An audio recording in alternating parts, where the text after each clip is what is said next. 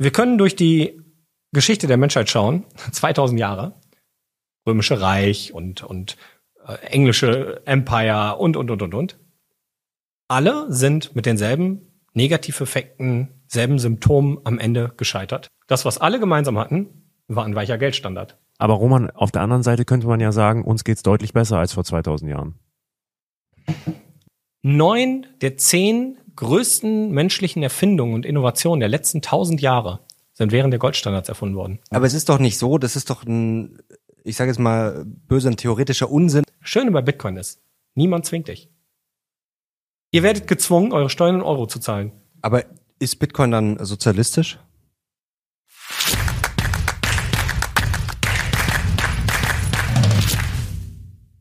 Servus Leute und herzlich willkommen in einer brandneuen Ausgabe des Locker Room Talks. Mein Name ist Mario Lochner und heute haben wir einen spektakulären Gast. Er gilt als der Bitcoin- und Blockchain-Experte schlechthin. Er ist IT-Experte und führt einen genialen YouTube-Kanal. Er ist natürlich auch bekannt als Blocktrainer. Servus, Hi. Roman Rea. Schön, dass ich hier sein darf. Ich freue mich auf das Gespräch. Sehr schön. Wir haben ja schon gesprochen, einen legendären Talk gemacht. Da war natürlich auch mein kongenialer Kollege Sinan Krieger dabei. Mich, Servus. mich will's nicht mehr los. Ich hätte dich fast vergessen, aber nein, natürlich nicht. Du, dich werden wir nicht mehr los. Beim letzten Mal, steigen wir mal so ein, da haben wir darüber gesprochen, ob du Bitcoin hast. Da hattest du keinen. Ja.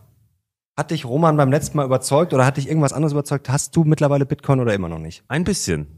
Ähm, es Ernsthaft? ist, ja, ähm, es ist aber, ich muss zugeben, es ist eine verschwindend geringe Position in meiner Gesamtallokation. Aber ich habe etwas.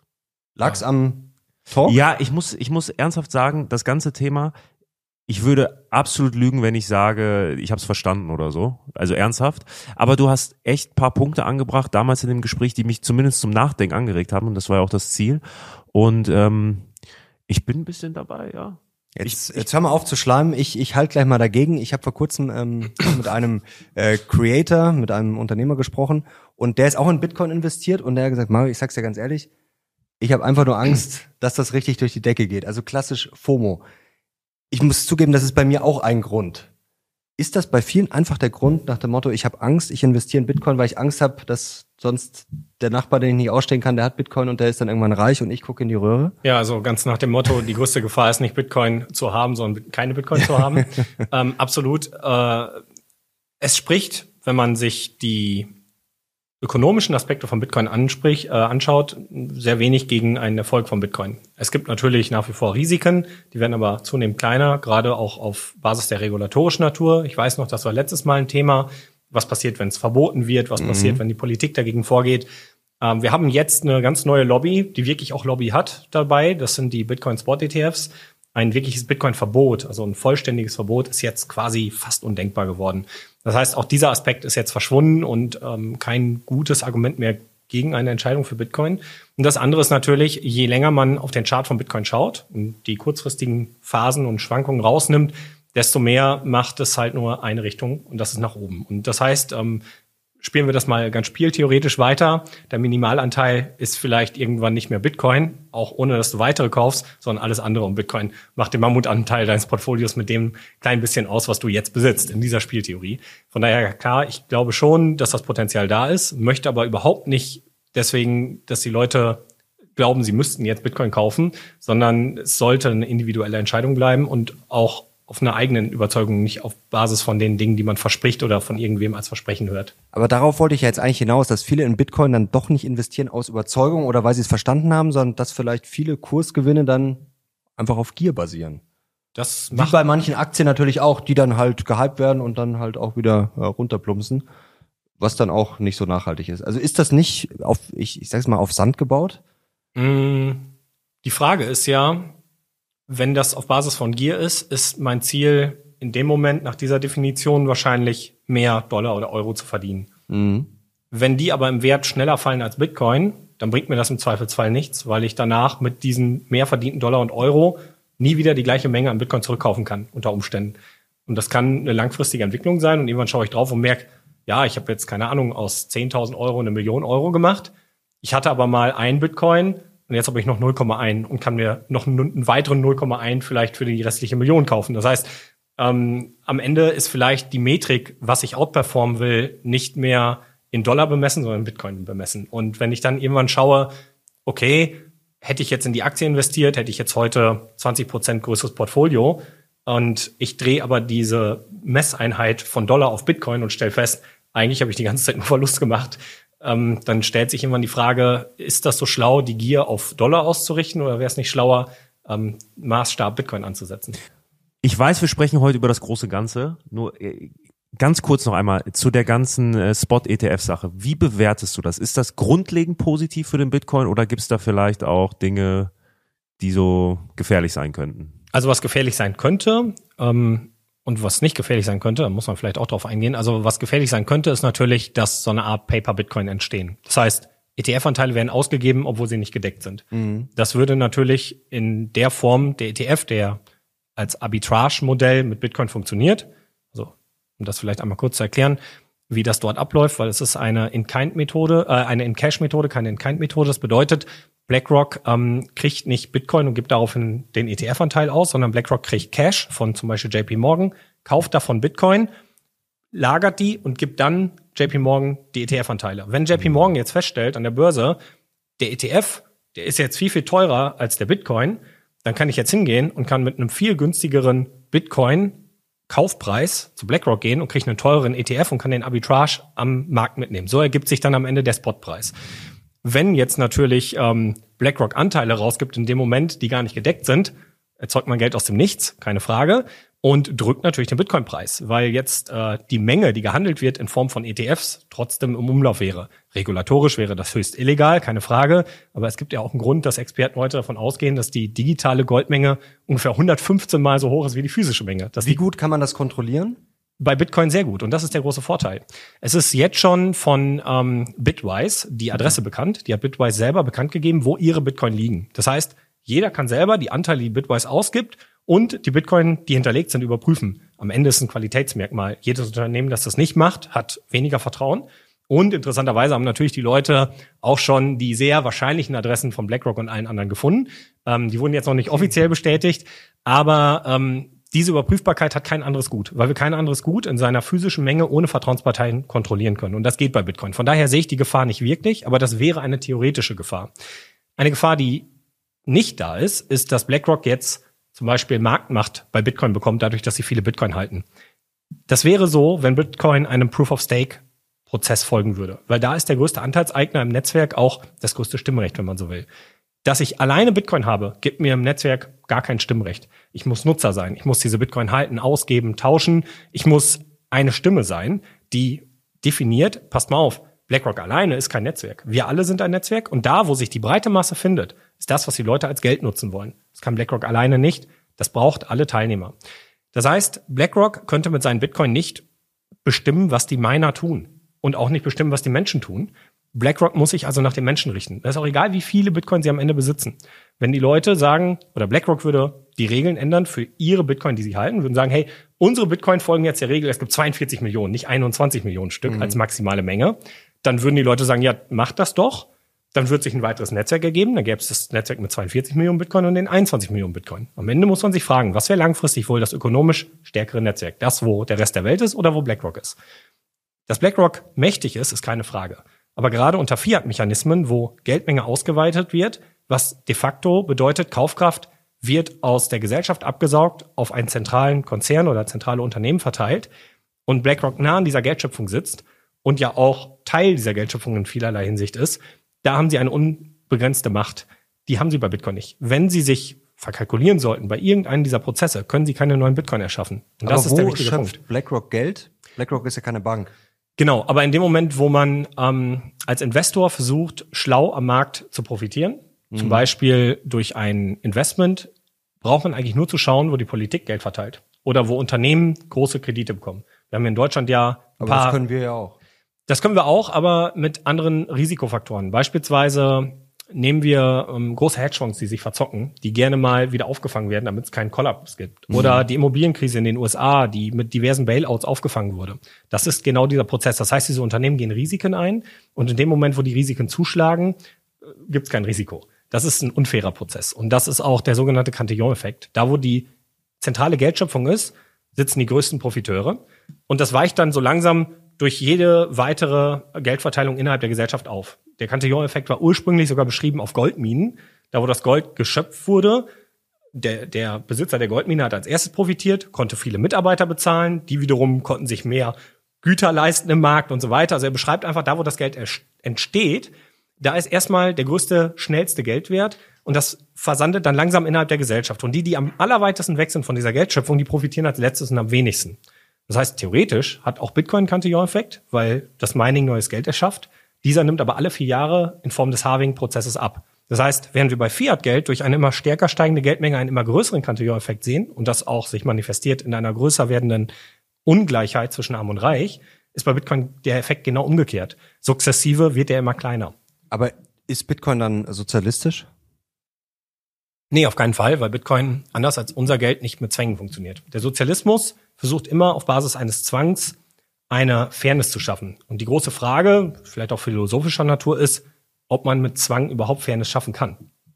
Aber ist da nicht ein gewisser Zwang drin? Weil ich habe mir den Cantillon-Effekt auch nochmal angeschaut. Also da geht es ja darum, der, der die Geldmenge vergrößert, ist ein Gewinner des Cantillon-Effekts. Genau. Und dass das quasi, du hast es gerade schon beschrieben, dass es nicht gleichmäßig verteilt wird, sondern es profitieren, ja, die, die nah dran sitzen, profitieren mehr und die, sage ich mal, ganz unten stehen, profitieren vielleicht gar nicht. Das heißt, es wird ungleich verteilt. Dann wäre das Gegenteil, es wird gleich verteilt. Aber eine Gleichverteilung ist doch immer ein Zwang, oder? Ich, ich würde ja nicht sagen, dass es gleich verteilt wird. Ich würde sagen, aber gleicher. Fairer. Aber was, wer definiert fair? Der Markt. Aber wie?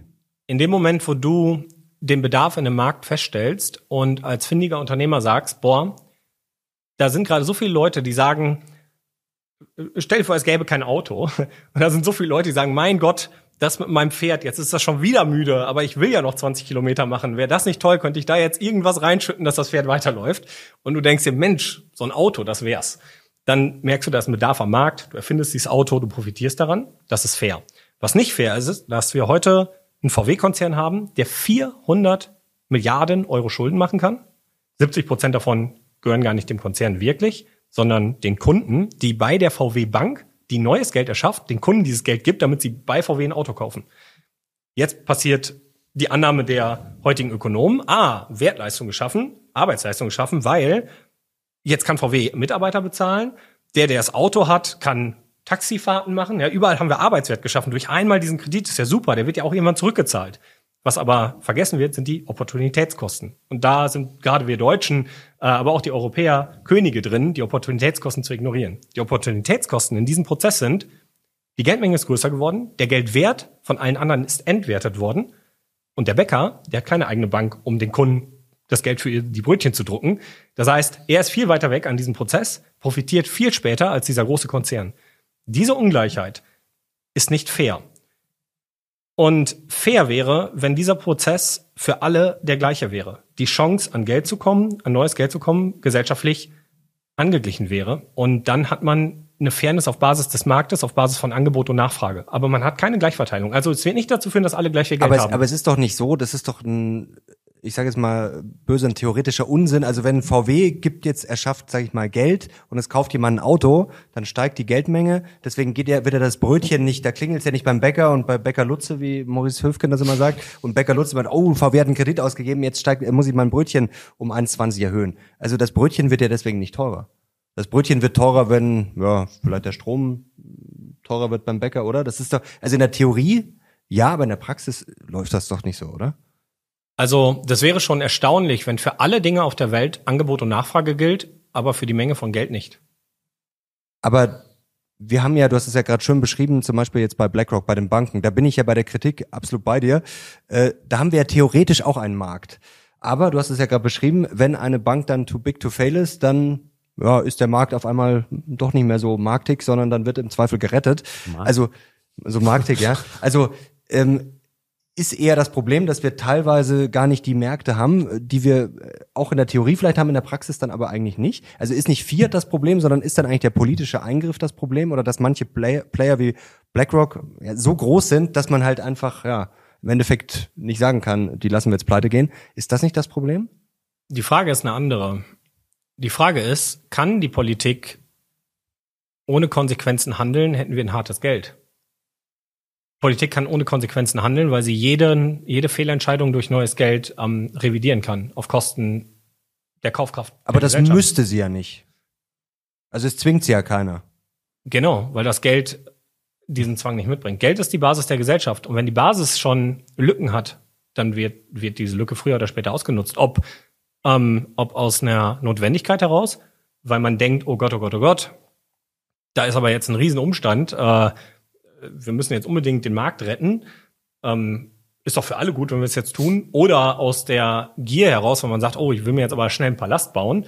Und alles haben wir im Laufe der Gesellschaft gesehen. Wir können durch die Geschichte der Menschheit schauen, 2000 Jahre, römische Reich und, und äh, englische Empire und, und, und, und, und. Alle sind mit denselben Negativeffekten, selben Symptomen am Ende gescheitert. Wohnraum war nicht mehr bezahlbar. Lebensmittel wurden immer teurer, Qualität ist gesunken. Die Geldmenge ist immer ungleicher verteilt gewesen. Es waren alles unterschiedliche Staatsformen. Das, was alle gemeinsam hatten, war ein weicher Geldstandard, eine zentrale Geldschöpfung. Das heißt, warum sollte man es schaffen können, auf Basis einer Regel, die gebrochen werden kann, das zu verhindern, wenn doch ein hartes Geld dieses Ausnutzen des Effekts unmöglich macht? Aber Roman, auf der anderen Seite könnte man ja sagen, uns geht's deutlich besser als vor 2000 Jahren. Mit weichem Geld. Grundlegend hat man immer technologischen Fortschritt, weil Menschen erfinden wollen. Die Frage ist vielmehr, haben wir durch Inflation mehr Wirtschaftswachstum und technologischen Fortschritt oder weniger? Wir haben zu Zeiten des ähm, Goldstandards, äh, da spreche ich noch nicht mal vom Bretton Woods Abkommen, sondern wirklich vom Goldstandard, 1700 bis 1800 noch was, 1890 oder so, ein Wirtschaftswachstum von 4,2 Prozent pro Jahr gehabt. Seit 1972 haben wir ein Wirtschaftswachstum von 2,1 oder 2,8 Prozent pro Jahr. Auf jeden Fall deutlich geringer. Neun der zehn größten menschlichen Erfindungen und Innovationen der letzten 1000 Jahre sind während der Goldstandards erfunden worden. Alles, was wir heute haben, beruht auf Basis dieser Erfindung. Das Selbst, guck mal, ich habe hier eine andere Statistik. Also das ist vielleicht ein bisschen anders bemessen, aber das ist jetzt zum Beispiel, jetzt muss ich ins Mikro sprechen, hier Edelmetallgedeckte Währung, das ist jetzt so 18, 21, 19, 19. Also es gibt auch andere Zahlen. Also ist das wirklich der Grund? Also ist, ist das vielleicht ein, ist das aber Edelmetallgedeckte Währungen sind ja schon ähm, Fiat-Währungen.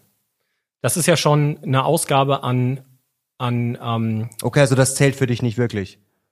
Was wir sehen ist, Bretton Woods Abkommen war ja eine Edelme- Edelmetall-gedeckte Fiat-Währung. Und man sieht, dass dort zwar das Wirtschaftswachstum höher war als seit 1972, aber schon geringer war als im kompletten Goldstandard. Das Interessante bei der Bemessung ist ja auch immer, ist es nach heutigen Inflationsbemessungen bereinigt worden oder sind das die Raw-Zahlen? Weil die Raw-Zahlen sind sehr wichtig. Wenn wir einen Warenkorb haben, der alle zwei Jahre angepasst wird und man sagt, wir bemessen nach Inflationsstandard 1980 und heute und man nimmt diese beiden Modelle und vergleicht die miteinander, dann wäre unsere Inflationsbemessung heute eine Katastrophe. Und viel spannender ist, hören wir auf, nach einem Inflationswarenkorb zu suchen, sondern versuchen, das große Ganze zu betrachten und nehmen einfach mal Aktien, ETFs, Gold, Immobilien, alles mit in diese Inflation mit rein. Da sind wir ja weit über den aktuell, was weiß ich, sechs Prozent oder so, wo man liegt, weil diese Dinge ja viel, viel stärker äh, steigen. Und plötzlich ergibt sich eine Vergleichbarkeit mit der Geldmenge. Das heißt, wir kommen wieder zu dem Punkt, dass Geldemission recht nah an Geldinflation ist. Natürlich in einem verzögerten Prozess. Gesellschaftliche Prozesse brauchen immer Zeit, bis das Geld verteilt ist und so weiter. Aber man entdeckt dieses Muster der Vergleichbarkeit wieder. Früher war das ganz logisch, dass Inflation gleich Geldmenge ist. Man ist aber irgendwann hingegangen und hat gesagt, so, wir haben jetzt mehr Geldmenge. Machen wir das hypothetische Beispiel Strom. Nehmen wir die Außenweltfaktoren raus, die möglicherweise aber auch Folge der Geldmengenausweitung sind. Das will ich aber gar nicht, da will ich gar nicht drauf hinaus, sondern mal ganz hypothetisch. Wir haben jetzt einfach mehr Geldmenge gemacht. Es wird alles andere teurer. Die Leute stehen da und sagen, Mensch, das ist aber voll doof. Tanken, was de facto Energie ist, ist voll teuer geworden. Ich kann es mir nicht mehr leisten. Sagt der Staat, kein Problem. Wir machen noch mehr Geldmenge und machen Tanken ein bisschen günstiger. Jetzt wird Tanken günstiger, aber alles andere steigt im Verhältnis um diesen Preis an. Und plötzlich Also merkt man auch, mit Subventionen zum Beispiel. zum oder? Beispiel oder von mir aus, ähm, dass dieser eine Bereich steuererleichtert wird Mhm. oder dass ähm, man ganz künstlich gibt es auch ähm, versucht politisch zu sagen, ihr dürft die Preise einfach nicht erhöhen. Ja, das ist auch ganz katastrophal, weil das führt zu ganz anderen Negativeffekten. Ähm, sehen wir in Kasachstan, da dürfen die die Strompreise für Kohlestrom nicht erhöhen. Und ich habe mal ein Interview gelesen von dem CEO des ähm, äh, Stromnetzbetreibers in Kasachstan, der sagt, jetzt, unsere Heizkessel hier brechen auseinander, wir können keine neuen kaufen. Also keine Ahnung, wie lange das noch gut geht, wenn wir den Strompreis einfach nicht höher schrauben dürfen. Aber natürlich ist es auch eine Methode. Am Ende erzeugt das alles zu Problemen. Das führt alles zu Problemen. Und von daher ist die Sache, die logische Schlussfolgerung der heutigen Ökonomen, na ja, mehr Geldmenge ist aber nicht gleich mehr Inflation, weil die Sachen, die im Warenkorb liegen, die wir jetzt mit mehr Geldmenge künstlich günstiger gemacht haben, da seht ihr, mehr Geldmenge und weniger Inflation. Dass der langfristige Effekt aber dazu führt, dass alles immer teurer wird und dass die Bereiche, die man nicht in diese Inflationsdefinition mit reinnimmt, diese exponentielle Geldmengenausweitung widerspiegeln, das wird dabei komplett ignoriert. Wie gesagt, wir sind Könige darin, die Opportunitätskosten zu ignorieren. Eine Frage ist ja, die ich mir gestellt habe bei der Vorbereitung, kann man Inflation überhaupt fair messen? Also wir haben natürlich Teilbereiche. Zum Beispiel reden wir gern darüber und da ist sicherlich einiges dran. Thema Immobilien. Früher war es normal, dass sich ich sag mal, der einfache Arbeiter ja, sich ein Häuschen leisten konnte oder heute, wenn er vielleicht 50, 60 oder älter ist, ja, in einem Häuschen oder in einer äh, Doppelhaushälfte sitzt. Aber damals, ich habe das extra mal rausgesucht, jetzt muss ich ganz kurz blättern. Mensch, dieser Drucker hat hier wieder 100 Blätter ausgespuckt. Äh, jetzt haben wir ja technologischen Fortschritt, da hast du schon drüber gesprochen. Jetzt haben wir hier zum Beispiel das iPhone. Ja. Keine, keine Werbung, muss man ja immer dazu sagen. Früher, wenn wir uns mal überlegen, was das heute kann für sagen wir mal, 1000, 1500 Euro. Früher hat man eine Kamera gebraucht, einen Taschenrechner, Taschenlampe, Telefon, Videokamera, Diktiergerät, einen Computer, vielleicht noch eine Schreibmaschine, vielleicht noch ein Radio. Jetzt habe ich wahrscheinlich noch zig Sachen vergessen. Also wenn man das jetzt mal alles einzeln rechnet, was unsere Eltern früher hätten kaufen müssen, sagen wir in den 70er, 80er Jahren, ähm, und das jetzt vergleicht mit dem iPhone, dann ist das ja schon erstaunlich. Also kann man das nur ansatzweise irgendwie fair ausrechnen, wenn man einfach überlegt, was haben die Leute, was mussten die früher kaufen, was müssen sie heute vielleicht nicht mehr kaufen. Auf der anderen Seite gibt es da natürlich auch Riesenprobleme, was man sich heute vielleicht nicht mehr so leicht leisten kann. Vermögenspreisinflation und Co. Also wie will man eigentlich eine faire Inflation ausrechnen? Ja, ist eine gute Frage. Die Punkte, die du aufgeschrieben hast, die man früher alle brauchte, die heute das iPhone machen, da wäre jetzt mal interessant, wenn man die alle einzeln nach den damaligen Preisen vergleicht. Da gibt's Untersuchungen, das wäre ziemlich viel. Ich glaube, da kommt man so auf 40.000 Euro Genau. oder so wahrscheinlich. Das heißt, wir haben was gehabt in diesem Markt? Deflation. mhm. Und das hat zur Innovation geführt. Also warum denkt man jetzt, dass Inflation wiederum einen positiven Effekt hat? Das ist Deflation, technologischer Fortschritt. Wir aber das ist Dinge ja immer beim technologischen Fortschritt eigentlich inhärent. Das oder? ist der Anreiz. Aber was ist, wenn wir es schaffen, durch so viel Geldmengenausweitung eine Deflation im Computermarkt sogar inflationär werden zu lassen? Wenn der Vorteil, mit seinem Geld nachhaltig umzugehen und zu sparen, zunehmend verloren geht.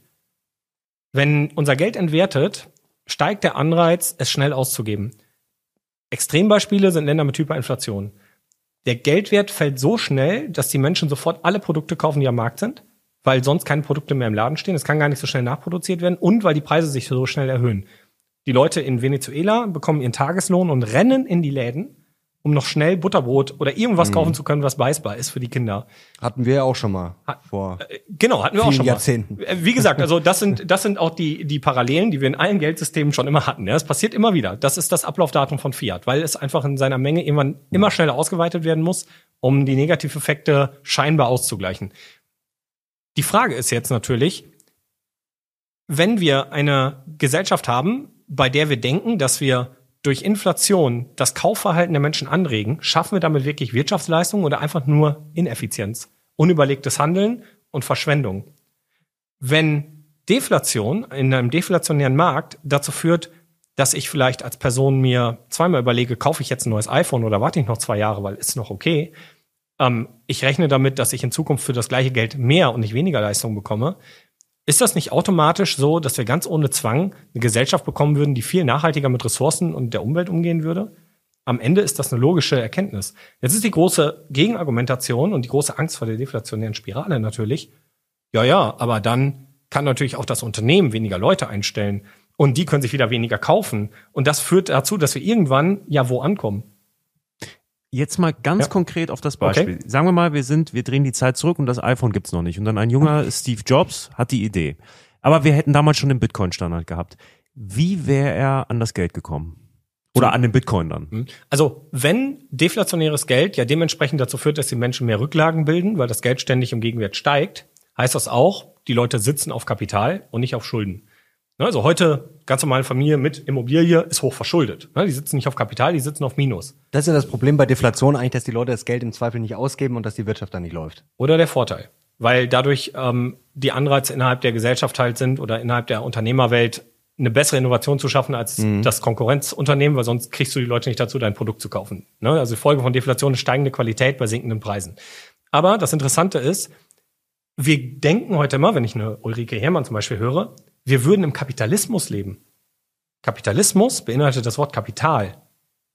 Ich sehe kein Kapital in unserer Gesellschaft, ich sehe Schulden. Wir leben im Kreditismus. Das ist kein Kapitalismus. Das ist kein Kapital. Das Interessante ist, sitzen wir in einem Geldstandard mit deflationären Eigenschaften und die Leute sparen, dann ist die Maßeinheit nicht mehr die Staatsanleihe, auf dessen Basis die Geldschöpfung finanziert wird und die dir garantiert, du kriegst deine 5%, dann ist die Investitionsmaßeinheit die Wertsteigerung deines Geldes. Schaffst du es, bei einem deflationären Geld mit deinem Geschäftsmodell am Ende mehr von diesem Geld zu haben, dann hast du Plus gemacht. Das ist ganz einfache Maßeinheit. Schaffst du es gleichbleibend zu sein, hast du zumindest die Wertsteigerung so weit ausgenutzt, dass du allein von der Wertsteigerung dein gesamtes Unternehmen hast betreiben können. Hast du Minus gemacht, wäre es besser gewesen, einfach nur Geld zu sparen und dein Unternehmen dicht zu machen. Ganz einfaches Signal. Wenn du eine tolle Idee hast, die so gut ist, dass du die Leute davon überzeugst, mit meiner Idee performst du den Geldstandard aus, weil sie ist so deflationär und es gibt so viel Bedarf am Markt, dann wird ein Steve Jobs sagen, pass mal auf, liebe Leute, schaut mal hier, ich will ein iPhone erfinden. Ihr könnt jetzt diese Anteile haben. Ihr sitzt ja alle auf Geld, leiht es mir. Das heißt also ja es nicht, dass müsste es, quasi immer über Privatpersonen gehen, oder? Es würde ja eine Bank, also wenn wir jetzt mal komplett im Bitcoin-Standard denken, dann wird es ja eine Bank nicht mehr geben. Warum nicht? Vielleicht ist mein Geschäftsmodell, dass ich mich sehr damit auseinandersetze, welche Unternehmen möglicherweise erfolgreich werden können. Und ich den Leuten sage, pass mal auf, klar ist das Risiko, du kannst mir aber dein Geld geben und ich investiere es für dich. Muss mir okay. nicht alles geben, aber ein Teil. Das ist ein Geschäftsmodell. Das ist Aber es wäre dann nur noch der Vermittler, dass die Bank sagt, Leute, schaut her, ich, ich zeige euch tolle Sachen, aber die Bank an sich, und der Verwahrer. genau, Verwahrer, aber die Bank würde jetzt, ja. Aber das ist das, Kern, das, ist das. Kerngeschäft der Banken gewesen. Dieses Kerngeschäft ist ja eigentlich nur zunehmend verloren gegangen durch die zentrale Geldschöpfung. Was, wenn ich heute mit Banken rede, und es gibt ja durchaus Banken, die heute, mal als Beispiel Volksbank Raiffeisenbank Bayern Mitte, die als erste Bank in Deutschland 800 Mitarbeiter geschult hat, was das Thema Bitcoin betrifft, und als erste Bank in Deutschland ähm, Bitcoin-Informationsgespräche anbietet und auch den Verkauf von Bitcoin. Wenn ich mit denen rede, warum sie das getan haben, dann sagen die, ja, weil wir zunehmend gesehen haben, wir sind eigentlich nur noch bessere Vermittler für irgendwelche Investitionsprodukte, die wir gar nicht selber in der Hand haben. Wir sitzen eigentlich nur da und sagen dem Kunden, gib mir Geld, ich vermittle und ich kriege eine Vermittlungsgebühr. Das ist halt das Geschäftsmodell, wo Banken zunehmend reingedrängt werden. In die ganze Notwendigkeit, Geld zu verwahren, da ist man gar nicht mehr, weil die gar kein Geld verwahren. Wie gesagt, wir sitzen auf Schulden, nicht auf Kapital.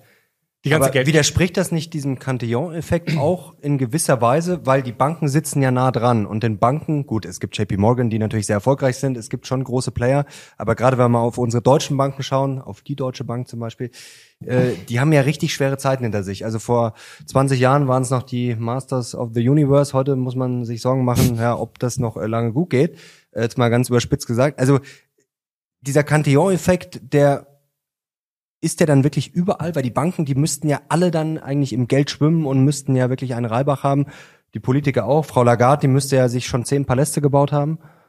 Die sitzt auch nah dran. Vielleicht hat sie das. Vielleicht hat sie das. wir wissen nicht. also ist der nur partiell zu sehen, dieser Cantillon-Effekt? Ist der wirklich so einfach, dass man das sagen kann, das ist immer so? Mm, Christian Lindner müsste sich auch gerade einen Palast bauen.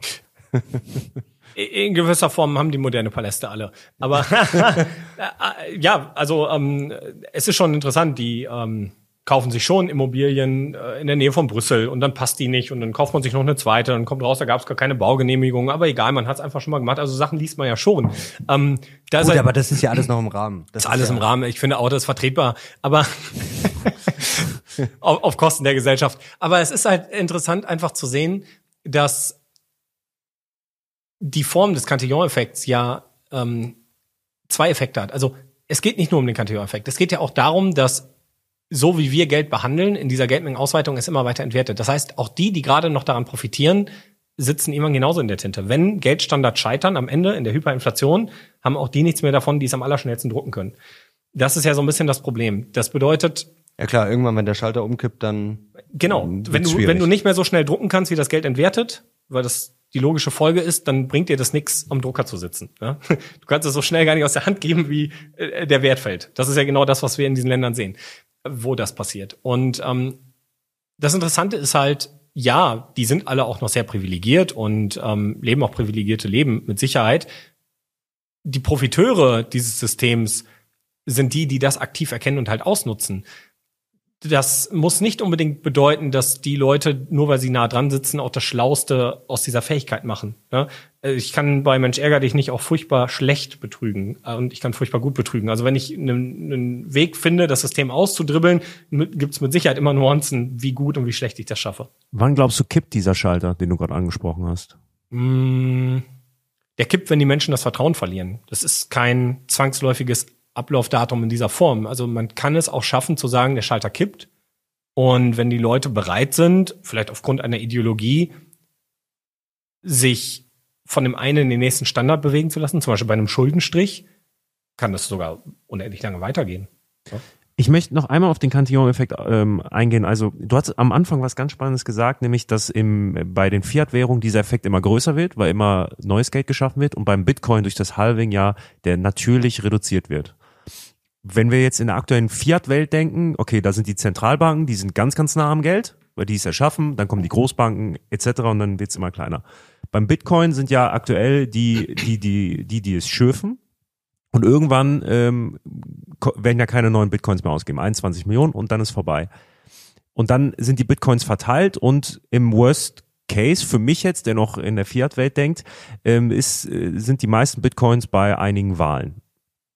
So. Okay? Ist, ist dann, äh, haben, gibt's dann nicht andere Risiken, die wir dann haben? Quasi so eine Diktatur der Mächtigen? Mm, klar. Also, was heißt klar? Ähm, theoretisch, einer hat 2010 150.000 Bitcoin gekauft und weiß schon, hey, du wartest jetzt 30 Jahre und dann kaufst du dir ein ganzes Land äh, in der Theorie. Und dann bin ich super mächtig. Klar. Dann darf man nicht vergessen, es wird auch andere mächtige Akteure geben mit viel Kaufkraft. Und die große Frage ist aber vielmehr, wird das Verhalten, wenn ich was Schädliches mit meinem Bitcoin vorhabe, am Ende dazu führen, dass ich mehr oder weniger Bitcoin habe? Zentralisierung ist immer ineffizienter, langfristig gesehen, als Dezentralisierung. Der freie Markt spricht die Wahrheit über Preise, über Nachfrage, über Angebot. Wir haben ein Informationsdilemma, wenn wir zentrale Informationen verarbeiten. Ein gutes Beispiel sind Wetterdaten. Nach drei Tagen hat man über 50 Prozent invalide Wettervorhersagen. Warum? Weil das Wetter so viele Informationen bereithält, die wir zentral unmöglich verarbeiten können. Es ist de facto nicht möglich.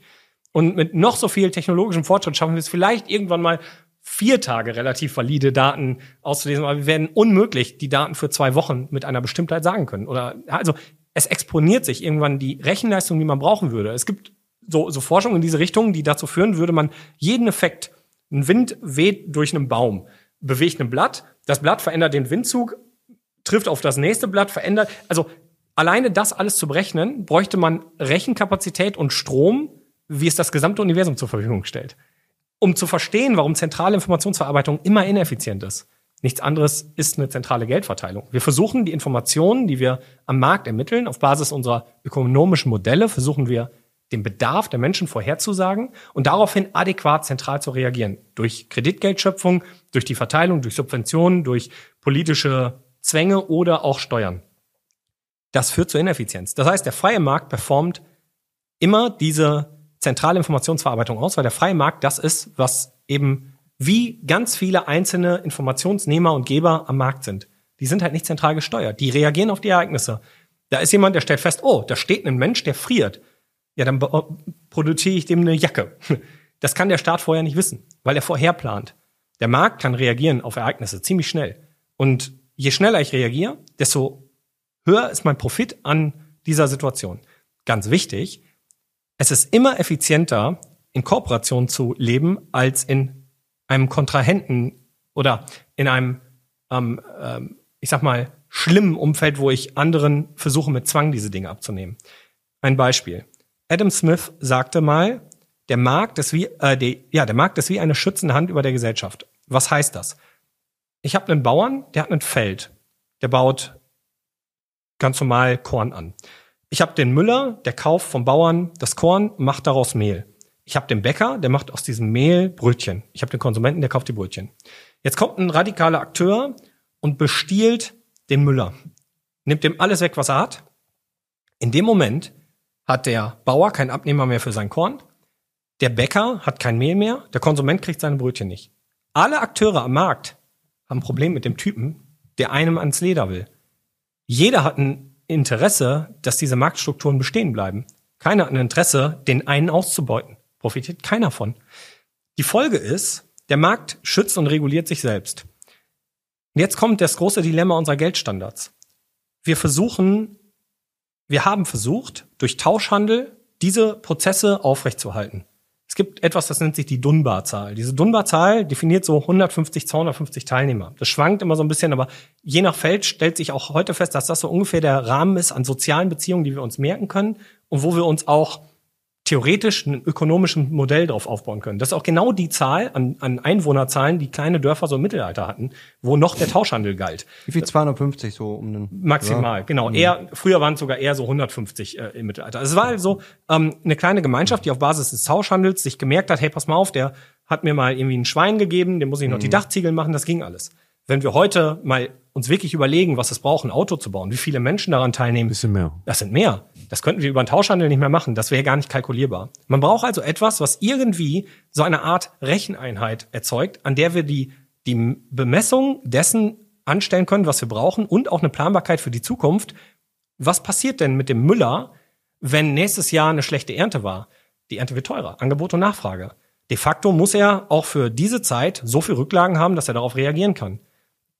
Die Gesellschaft sucht sich jetzt also ein Tauschgut, was diverse Eigenschaften erfüllt, die das ermöglichen. Tauschbarkeit im Allgemeinen funktioniert, weil es teilbar ist, weil es wertbeständig ist, weil ich auf das nächste Jahr damit planen kann, weil ich es leicht transportieren kann, leicht überprüfen kann auf die Echtheit. Und all diese Eigenschaften müssen da sein. Und dann findet eine Gesellschaft ganz ohne Zwang ein Tauschgut, um diese Prozessstrukturen einzuhalten. Es gab zum Beispiel Salzgeld. Einfach so Salzblöcke umwickelt mit einem Tuch. Und diese Salzstangen, Salzstangen, diese Stangen aus Salz hat man als Geld benutzt. Jetzt kommt einer und erfindet technologischen Fortschritt. Dynamit. Geht in so eine Salzmine, schmeißt den Dynamit da rein und kommt mit einer Million Salzstangen raus. Salzstangen, ja. Diesen Salz Geld. In dem Moment inflationiert das Geld am Markt. Er fängt es erst langsam an auszugeben, dann baut er sich seinen Palast und äh, diese ganzen Dinge. Der Müller hat innerhalb von zwei Wochen alle seine Rücklagen vernichtet. Er hat nicht, weil er alles ausgegeben hat, sondern weil die nichts mehr wert sind.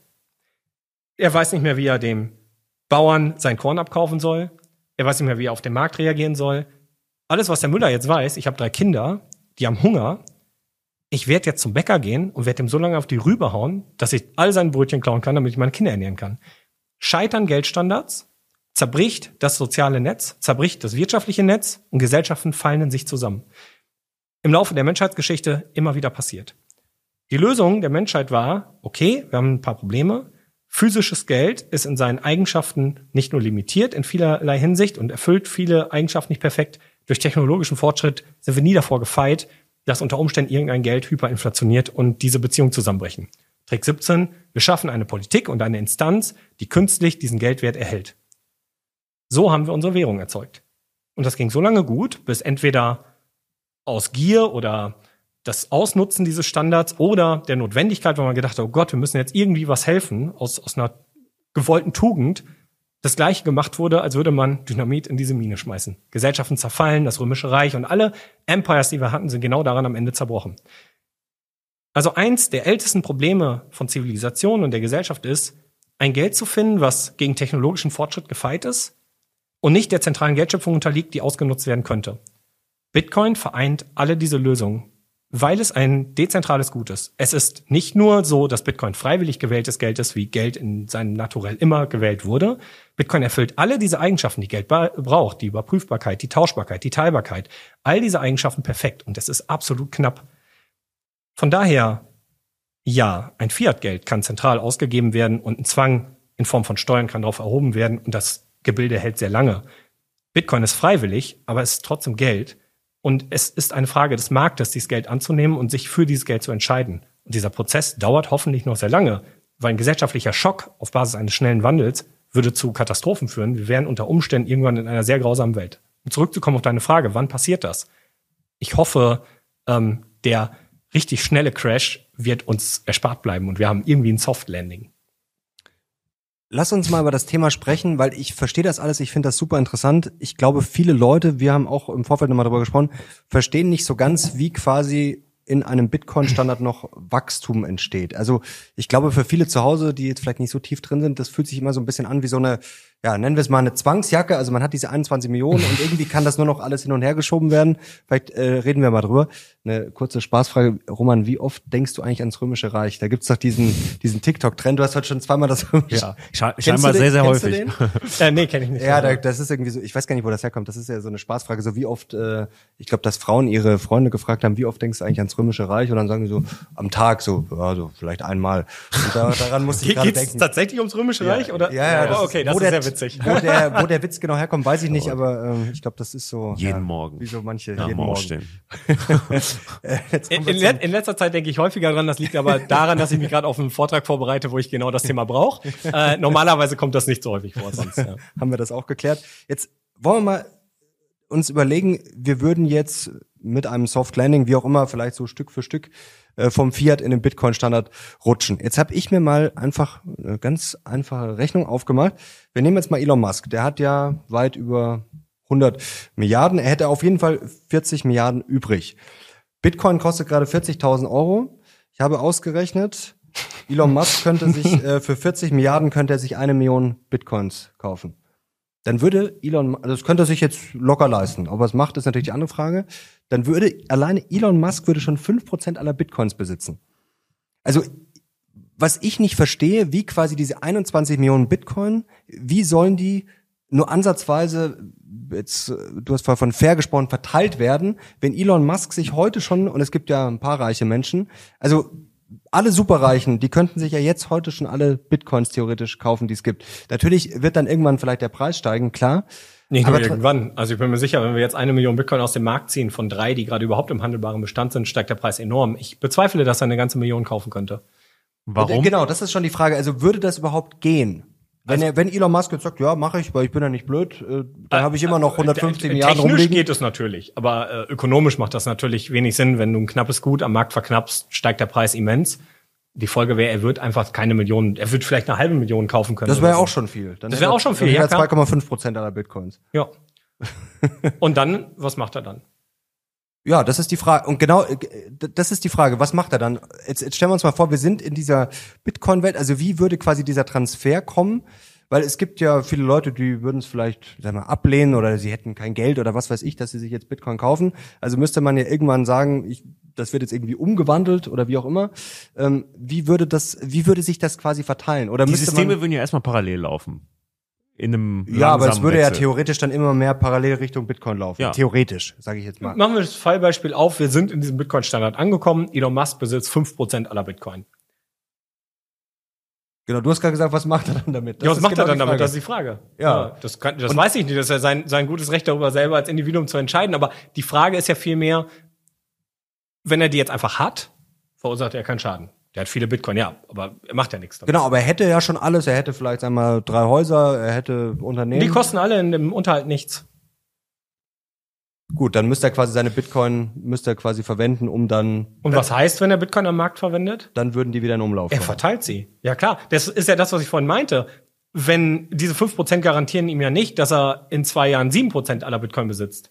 Diesen Garant hat er einfach nicht. Jedes Mal, wenn der Bitcoin am Markt einsetzt, geht er eine Wette gegen den Markt ein. Dass irgendwer anders die gleiche Idee hat, die effizientere Idee hat, mit der Hälfte der Mitarbeitern das gleiche Richtig. realisiert. Große Frage. Was unterscheidet dann noch ein Elon Musk von uns, die uns vielleicht zusammentun und einfach auch versuchen, das Gleiche zu realisieren. Außer, dass er vielleicht erstmal mehr Kapital hat, aber die Chance am Markt, die wird durch seine Geldmenge nicht größer. Wenn er sich verkalkuliert, ist das Geld genauso weg. Er kann kein neues erzeugen. Aber was ist denn, das finde ich jetzt, das ist vielleicht richtig dumm. Aber sagen wir mal, Elon Musk möchte einfach, wir sind im Bitcoin-Standard, er hat fünf oder zehn Prozent, vollkommen egal, aber er möchte seine ganzen Geschäfte, Tesla, SpaceX, er möchte die weiterlaufen lassen. So. Und er möchte dann noch größer werden. Dann geht er eine Wette gegen den Markt. Er muss seine Mitarbeiter zahlen in Bitcoin. Und das klappt alles. Und er macht VW weg, BMW weg. Er kriegt immer mehr Bitcoin.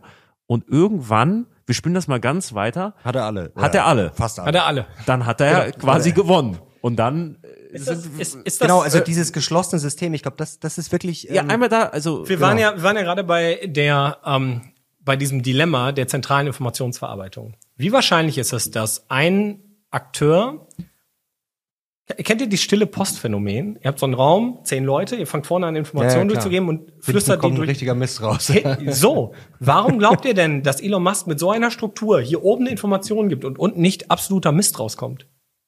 Wenn ich ein kleiner Akteur bin, dann kann ich viel schneller reagieren auf neue Ereignisse. Ich muss nicht diesen riesen Kahn, diesen riesen, dieses riesen Schiff jedes Mal umziehen. Er wird manche Skaleneffekte haben, keine Frage. Es wird aber nicht möglich sein, jeden Bereich auch zu performen und überall effizienter zu sein als alle anderen Marktteilnehmer. Das ist quasi ausgeschlossen. Das steht im absoluten Widerspruch mit der Informationsverarbeitung. Da sehe ich überhaupt keine Gefahr. Es wird immer wieder Akteure geben, die so einen technologischen Fortschritt haben, dass sie erstmal wirklich eine, eine Zeit lang ein Monopol schaffen. Das löst der Markt aber ganz alleine auf. Sobald sich diese Idee von diesem Produkt rumspricht, sobald man, es ist ein Arbitrage-Spiel. Wenn ich feststelle, boah, da baut gerade jemand ein Auto, der hat Kosten ein Bitcoin und macht mit jedem Auto, das er baut, drei Bitcoin. Dann stelle ich fest, yo, ich, selbst wenn ich es schaffe, mit einem Bitcoin nur ein Bitcoin noch mal oben rauszuholen, lohnt sich immer noch. Der Markt stürzt sich da drauf und versucht, das anzugreifen, sofort. Das heißt, ja, das kann sein, dass er erstmal noch in einer privilegierten Lage ist. Aber die Frage ist, kann er das wirklich dauerhaft aufrechterhalten in einem System, dessen Geldwert ständig steigt und nicht ständig sinkt und ausgeweitet wird an zentraler Stelle? Aber äh, dazu dir jetzt die Frage, du hast gerade gesagt, einer hat, äh, kriegt für einen Bitcoin drei Bitcoin als Beispiel. Ähm, ich habe ja das geschlossene System, also was glaube ich auch viele, vielleicht ich auch nicht verstehen, sind diese 21 Millionen Bitcoin überhaupt alle verteilt? Also man stellt sich das dann so vor, sag mal, wir haben jetzt, wir denken jetzt in einer ganz kleinen Welt. Wir sind jetzt hier, äh, sag mal, wir sind jetzt 21 Leute in diesem Raum Okay. und jeder hat einen Bitcoin. Ja. Dann kann ich dir quasi immer nur Reihe umverteilen. Das heißt, es muss entweder haben alle gleich viel oder es gibt äh, Reiche und Arme. Also ich kann ja quasi, also ich, ich oder ich sag's mal anders. Elon Musk hat 200 Milliarden. Wir könnten theoretisch auch alle drei 200 Milliarden bekommen. Ohne dass Elon Musk was verliert. Jetzt könnte man natürlich sagen, okay, dann ist das Geld von Elon Musk vielleicht weniger wert natürlich. Genau, und natürlich verliert er. Aber er verliert dann vielleicht auch, mm, ja, er merkt es vielleicht gar nicht. Äh, Vielleicht muss er dann für die Yacht das Doppelte zahlen, aber das ist ihm dann unterm Strich auch wurscht. Also weißt du, was ich meine? Dieser, dieser, ist das ein Denkfehler, dass man quasi denkt, es wird nur noch alles von links nach rechts geschoben und dieses Nullsummenspiel quasi, wenn einer gewinnt, muss ein anderer verlieren, weil ich habe ja quasi nur eine begrenzte Menge. Also ich kann ja immer nur diese begrenzte Menge umverteilen. Es wird ja nicht mehr. Kleinunternehmen haben unter Corona mit Sicherheit sehr gelitten. Lockdowns, weniger Verkaufszahlen, brauchten Hilfen vom Staat, die jetzt teilweise zurückgezahlt werden müssen.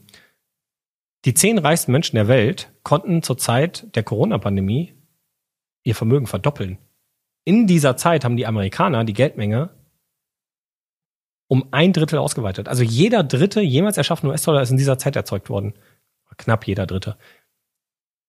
Die oberen 1% haben also brutal daran profitiert, vor allem die oberen 10 reichsten Menschen, während die kleinen Unternehmer extrem darunter gelitten haben.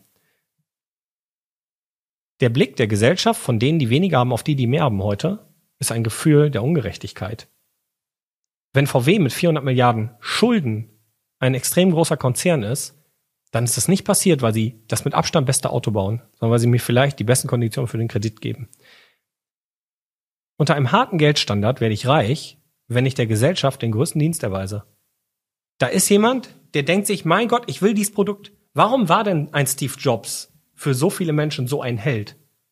Weil er das iPhone erfunden hat oder, oder von mir aus Apple. Aber jetzt weißt du gerade ein bisschen aus. Also ich, ich verstehe Ich will, ich will darauf hinaus, ich will darauf Aber hinaus, einzelne Akteure können mehr haben als andere. ja. Die Frage ist aber, ob sich ein Gefühl der Ungerechtigkeit daraus ergibt oder ob diese Leute nicht sogar als Superhelden gefeiert werden für die Gesellschaft, weil sie der Gesellschaft einen Dienst erwiesen haben und die Leute das als fair erachten. Aber nochmal, das Nullsummenspiel. Einer kriegt mehr, dann muss ja automatisch ein anderer weniger kriegen. Weil es ja quasi nicht mehr, es, es gibt ja nicht mehr. Es muss ja Es sei denn, er wenn ich einen Bitcoin kriege, muss, muss der quasi jemandem we weggenommen werden. Weil Nee. es gibt, ich kann, ich kann ja keinen neuen erfinden. Also, also ein Bitcoin, Warum- den ich kriege, muss ja von jemand anderem kommen. Oder habe ich einen Äh, äh, Denkfehler? Ohne jetzt hier irgendwelche äh, Richtlinien von YouTube gleich zu triggern, aber warum ist normaler Geschlechtsverkehr keine Vergewaltigung? Zustimmung? Zustimmung. Warum ist ein Tauschgeschäft in einem Handel Das kein müssen wir piepen. Wa Warum ist ein Tauschhandel in einem Geschäft kein Diebstahl? Zustimmung. Ja. Ja, Wenn, es wird ja keinem weggenommen. Wenn der eine, der immer reicher wird, dadurch reicher wird, dass es freiwillig, dass ich freiwillig ihm das Geld für sein Produkt gebe, dann ist das ja kein unfairer Prozess, dann habe ich das ja freiwillig getan. Das ist ja, das ist ja die Zustimmung, das Commitment auf beiden Seiten. Ich fühle mich ja nicht ungerecht behandelt. Ich habe ja eine Gegenleistung für dieses Geld bekommen. Der andere hat jetzt aber auch ein Auto weniger. Dafür habe ich das Auto. Äh, Das ist aber meine freie Entscheidung, ob ich das mache oder nicht. Ich kann auch sagen, weißt du was, wenn der Geldwert die ganze Zeit steigt und der Typ das auch noch bei sich alles hortet und verknappt, dann steigt doch mein Geldwert in dem Moment, wo er ein guter Unternehmer ist. Der Geldwert eines Währungsraums hängt ganz extrem mit der Wirtschaftsleistung des Währungsraums zusammen. Wenn du Bitcoin besitzt und wir machen hypothetisch eine Welt auf, wo wir keinen anderen Fiat-Standard mehr haben, wir haben global nur noch dieses eine Geld, dann profitiere ich als Halter von Bitcoin durch jede neue Technologie, jede Effizienzgewinn, jede Zivilisationswachstumsrate automatisch, weil die Bitcoin am Markt dadurch verknappt werden. In dem Moment steigt auch mein Gegenwert. Es ist wie ein MSCI Universe, wenn ich so will. Oder wie man so schön sagt, unendlich geteilt durch 21 Millionen. Wenn ich also Bitcoin den Preis, den Gegenwert als Index wahrnehme, könnte Bitcoin unter diesem Szenario als eine Art Zivilisationsindex gesehen werden. Warum ist es unfair, wenn jemand für eine tolle Lösung mein Geld bekommt, wenn ich ihm das freiwillig gebe? Kurzes Gedankenexperiment, weil du gerade gesagt hast, ich finde das sehr interessant. VW baut nicht das beste Auto, sondern hat die besten Kreditkonditionen. Denken wir mal drüber nach. Im Bitcoin-Standard sagen wir, es gibt VW noch oder es gibt irgendein Autounternehmen, das ja, gute Autos baut oder wie auch immer oder viele Bitcoin hat, einfach eine gute Marktstellung. Und die sagen jetzt, ähm, du musst dein Auto erst nach zwei Jahren bezahlen. Du fährst das nach zwei Jahren, du musst erst mal gar nichts bezahlen. Du gibst uns deine Bitcoin oder Satoshi, wie auch immer, erst nach zwei Jahren da, da kann ich doch auch tricksen, oder? Dann würde jeder sagen, ja natürlich, beim anderen muss ich sofort bezahlen, ich bin nicht blöd, ich muss erst zwei, in zwei Jahren. Dann haben die vielleicht auch das schlechteste Auto oder das Auto wird immer schlechter, aber sie machen quasi alle anderen platt. Und du bist Ingenieur bei VW und VW sagt dir, hey, Mario, pass mal auf, ähm, dein Gehalt, das gebe ich dir in zwei Jahren. Ist das okay? Naja, sag mal, sie, die hätten jetzt quasi genug Reserven, dass sie erstmal aus der Reserve bezahlen können. Also nur hypothetisch. Also da könnte ich ja auch irgendwie tricksen, Genau. Oder? ohne dass ich neues Geld erschaffe. Ich kann dann ja auch irgendwie mir was überlegen, Aber wie lange geht das Spiel? Was ist Das das, ist. Ablaufdatum? Ja, was ist das Ablaufdatum des Spiels? bis alle anderen pleite sind, weil, weil keiner mehr Autos Von mir aus, aber, aber was könnte auch dir passieren als der Autobauer? Ja, ob das sinnvoll ist, natürlich ist Nee, also eine Frage. deine Rücklagen sind vielleicht irgendwann weg. Und dann? Ja gut, ich kriege ja nach zwei Jahren Geld. Ich muss ja nur die zwei, Jahre- zwei Jahre durchhalten. Die musst du aber auch durchhalten. Was Ja, ist, wenn stimmt. jemand anderes sagt, ey, lieber Mario, wenn du zu meinem Autobauer kommst, ähm, ich gebe dir das doppelte Gehalt. Also entweder zieht dieser Arbeitgeber nach, verdoppelt das Gehalt und dann verkürzt sich seine Kalkulationszeit massiv, dann kann der Markt dich ganz einfach vor die Wand fahren lassen. Wenn du das feststellst, was ist denn passiert? Ähm, als Beispiel, als Melvin Capital angefangen hat, GameStop zu shorten und die Leute gesagt haben, so, wir kaufen jetzt diese Aktie, Melvin Capital, dann kauf sie doch mal zurück für den hundertfachen Betrag oder so. ja, ähm, du willst deinen Konkurrenten ausspielen, der das Kreditgame spielt, ja, dann zwing ihn dazu, seine, seine Schuld begleichen zu müssen bei seinen Mitarbeitern in irgendeiner Form und mach Mitarbeiter teuer. Dann ist das dein Geschäftsmodell. Das kann natürlich dann der Markt aber auch wieder regulieren. Ähm, natürlich kann das ein Vorteil sein, aber das kann auch eben genau dazu führen, dass du scheiterst. Und wenn du scheiterst, und das ist der große Unterschied, dann kommt keiner und sagt, oh Gott, das tut mir jetzt so leid und die ganzen Arbeitsplätze, hier hast du Geld aus der Gesellschaft. Das passiert heute. Wenn VW sich verkalkuliert hat, ich habe diese 400 Milliarden sind deswegen so interessant, weil ich 2019 bei den letzten Zahlen vor Corona immer 200 Milliarden hatte. Das ist in, den letzten Jahren hat sich das einfach verdoppelt. Verstehst du, der Prozess ist so schnell geworden. Die sind ja nicht effizienter geworden in dem Moment, sondern immer ineffizienter geworden. Also die Frage ist, wie lange kann man das spielen unter einem harten Geldstandard? Das kollabiert irgendwann. Ich kann dann eine Zeit lang einen Vorteil am Markt haben. Es sagt ja keiner, dass man auch nicht kurzfristig mal ein Monopol sich bilden kann. Die Frage ist aber, bleibt das dann für immer oder löst sich das irgendwann automatisch wieder auf? Das finde ich jetzt spannend, weil es ist schon einige Mal in, in dem Gespräch angeklungen, das Thema Wachstum im Bitcoin-Standard. Kann es den Wachstum überhaupt geben? Oder, was ich mich jetzt frage, müssen wir dann Wachstum einfach anders definieren? Weil aktuell ist es nach dem BIP Also es kann es ein breites Wachstum geben. Also bei, bei einem Einzelnen natürlich schon. Jetzt stürzen schon jetzt die Bücher fallen schon runter. die Bücher runter hier. Na, aber, aber, aber ist es vielleicht so, dass wir Wachstum, also wie sieht Wachstum in der Bitcoin-Welt aus? Gibt es Wachstum oder ist es ein anderes Wachstum? Ich würde sogar sagen, wir haben mehr Wachstum als jetzt und sind dabei ressourcenschonender. Wie? Technologischer Fortschritt. Deflation, wie beim iPhone. Mehr Leistung für weniger Geld bei höherer Qualität ist die Folge von Deflation. Wir treiben gerade eine Dampflok mit Handbremse damit voran, dass wir mit Fiat-Geld einfach immer mehr Kohlen reinschaufeln, statt mal die Handbremse zu lösen. Der technologische Fortschritt sorgt dafür, dass wir mit weniger Ressourcenverbrauch höheren Ertrag haben. Die Effizienz steigt. Wenn wir uns das Wirtschaftswachstum im Goldstandard, wie gesagt, anschauen und das vergleichen mit dem in den ganz weichen Gold, äh, Geldstandards, dann war das Wir- Wirtschaftswachstum größer. Wir machen ein Beispiel RWE, auch ein toller Konzern. 111 Milliarden Dollar Schulden.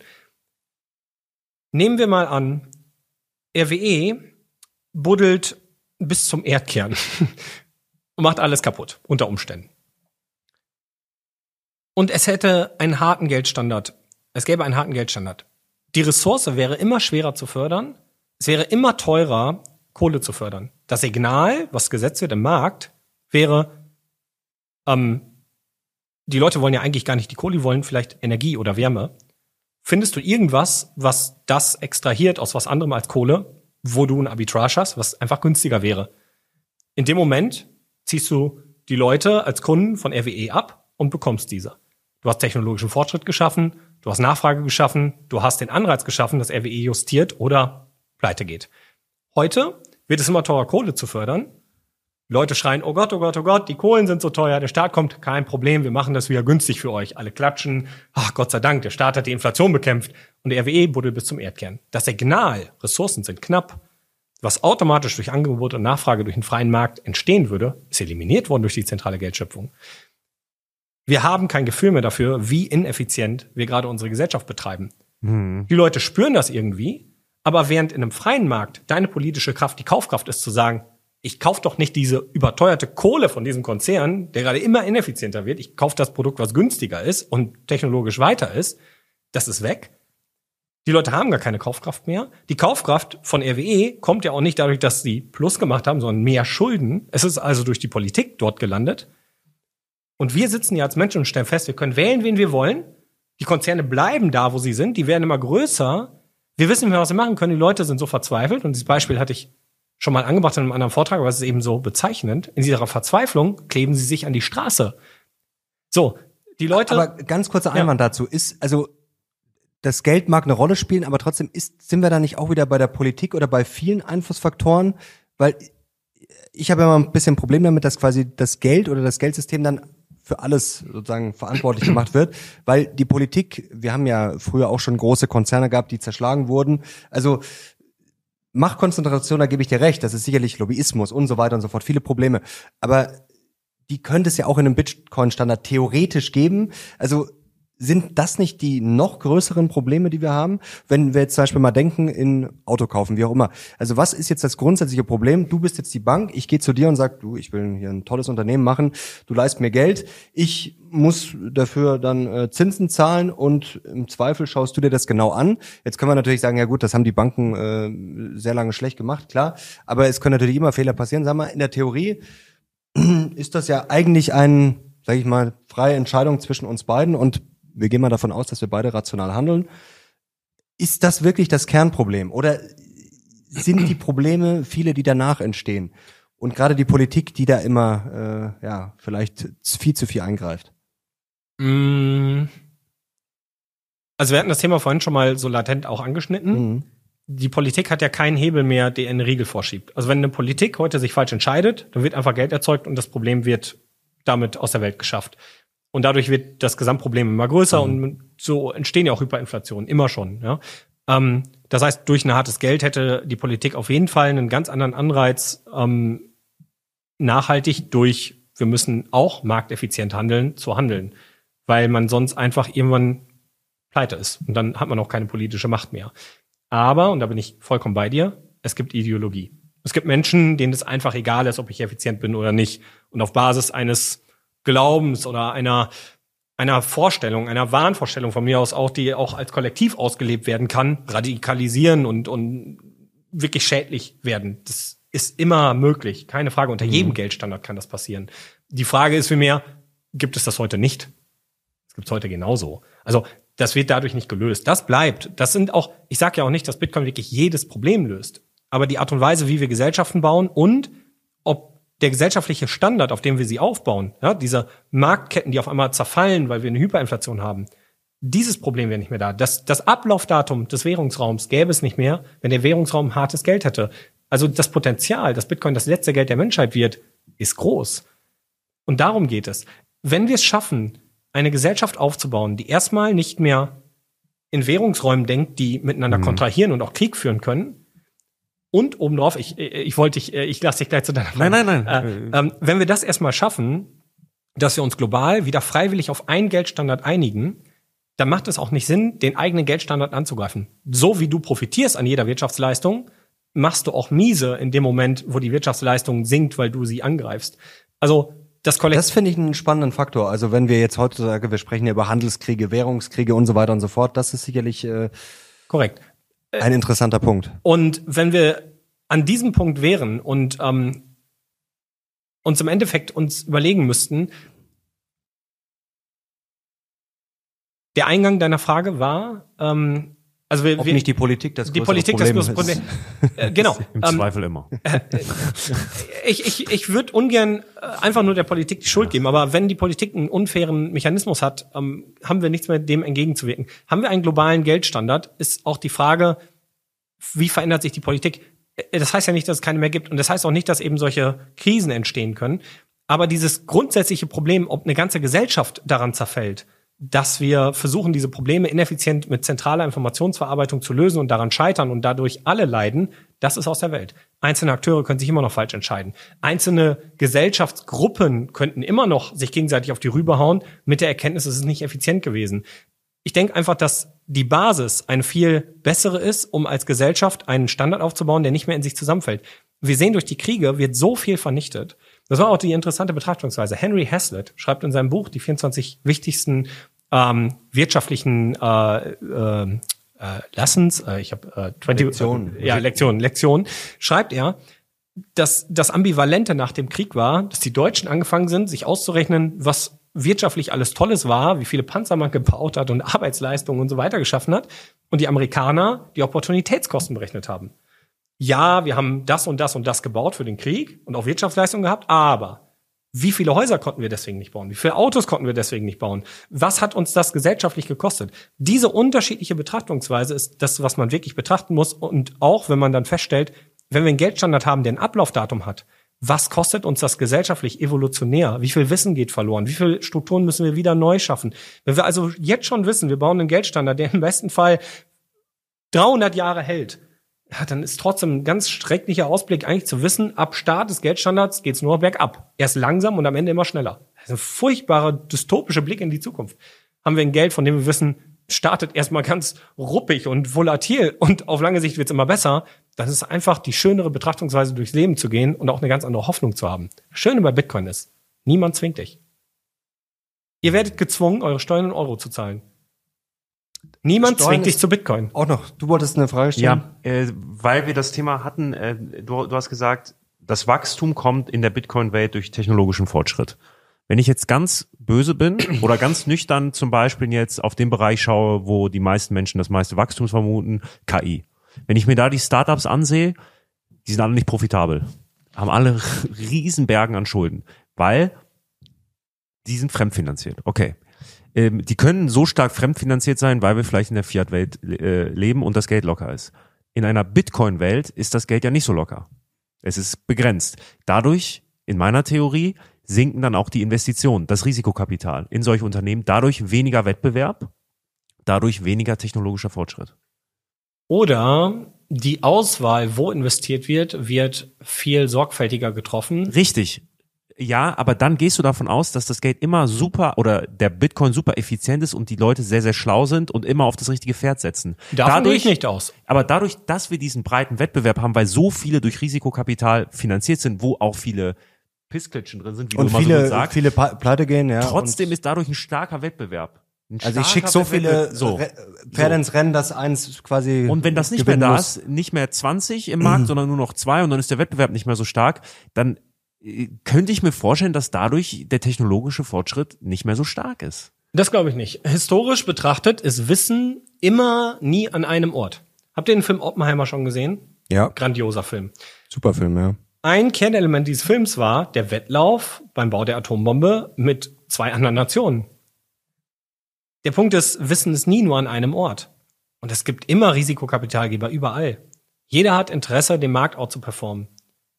Die Auswahl für das richtige Start-up ist nicht damit verbunden, ob dein Geld weich oder hart ist. Die ist damit verbunden, ob du Wachstummöglichkeiten siehst oder nicht. Ganz im Gegenteil. Ich sehe heute im Fiat-Standard, dass wir, also in der Zeit, wie wir heute investieren, wenn ich mir Unternehmen anschaue, die Gelder einsammeln, und ich habe äh, dank meines Berufs in den letzten Jahren viel Kontakt zu diesen Unternehmen gehabt, die sind gefüllt mit Mechanismen, um künstlich einen Wert hochzupuschen, um einfach die nächste Seed und die nächste Seed und die nächste Seed-Runde zu fahren. Weil natürlich auch da der Geldwert immer weiter entwertet und das Geschäftsmodell ist eigentlich nur noch Schneeballsystem. Bis irgendwann so groß ist, dass man happy exited und so viel hat, dass man fein raus ist und danach wird das Ganze vor die Wand gefahren. Und das habe ich auch schon in meinem alten Berufsfeld festgestellt, wo wir Unternehmen ho- groß gemacht haben als äh, Distributor und deren Geschäftsmodell war dann einfach in große andere Unternehmen zu exiten und nachdem die raus waren, ist alles in sich zusammengefallen und war denen dann auch egal. Wie nachhaltig ist das denn wirklich? Welch, welchen, welche Signale haben wir in einer Fiat-Welt, die uns einfach diese Mechanismen, an denen wir versuchen, diese Unternehmen zu bewerten, auch manipulieren lassen, weil das Manipulieren dieser Zahlen und Daten viel, viel leichter ist, als wirklich ein nachhaltiges Unternehmen aufzubauen.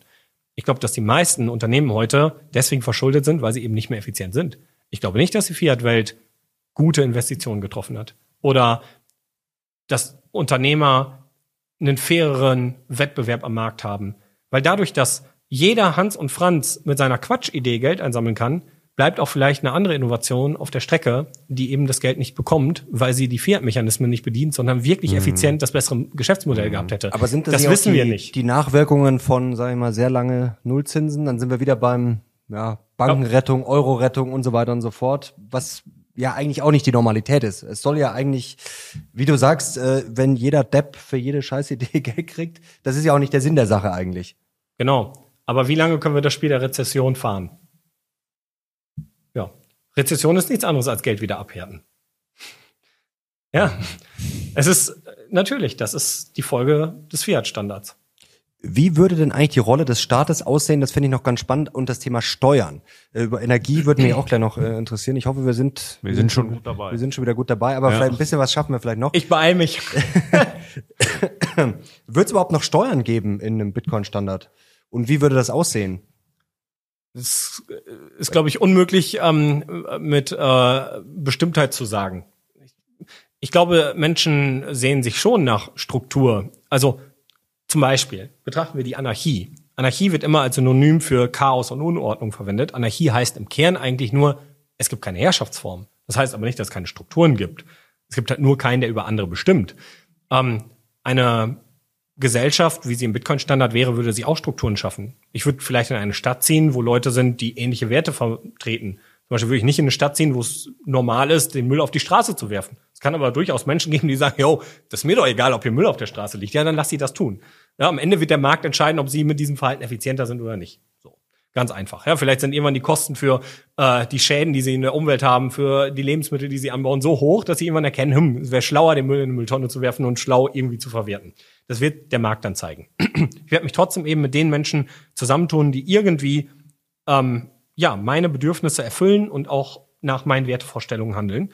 Und dann werde ich vielleicht sagen, hey, ich brauche hier irgendwen, der sich wirklich um ein paar Grundsachen kümmert. Da will ich jetzt nicht selber mein Polizeiabo, mein Feuerwehrabo und mein Liefer mir Wasser nach Hause Abo abschließen. Da gibt's einen, dem ich das zutraue, dass er das effizient macht, den Bürgermeister. Jetzt gehe ich hin und sage dem Bürgermeister, pass mal auf, Vertrag, der Bürgermeister legt den mir vor und sagt, um die drei Sachen kümmere ich mich hier in der Stadt, das zahlst du dafür im Monat. Ist das denn in dem Moment eine Steuer oder eine Dienstleistung? Mhm. Weil er zwingt mich ja nicht. In dem Moment, wo ich das nicht mehr zahle, schmeißt er mich aus der Stadt. Hat auch jeder andere Interesse daran, weil alle anderen zahlen ja dafür. In dem Moment, wo ich zahle und er nicht liefert, schmeißen alle anderen ihn aus der Stadt. In dem Moment, wo er zwar liefert, aber ich unzufrieden bin, wechsle ich die Stadt. Ich habe also auf einmal vielleicht eine Flickenteppichgesellschaft, wo aber auch innerhalb der Städte natürlich Verträge stattfinden können, aber alles auf Basis einer Freiwilligkeit. Für uns Deutsche ist das ziemlich abstrakt und wir denken immer, ja, das klingt ja so antidemokratisch oder sonst was. Naja, schauen wir mal ein Land weiter in die Schweiz. Äh, die sind zwar auch nicht komplett da, aber durch die Kantone, mhm. durch die sehr diversifizierte Politik, die haben nicht einen Bundeskanzler, sondern drei Oberhäupter und, die und, haben aber auch das ohne Bitcoin geschafft.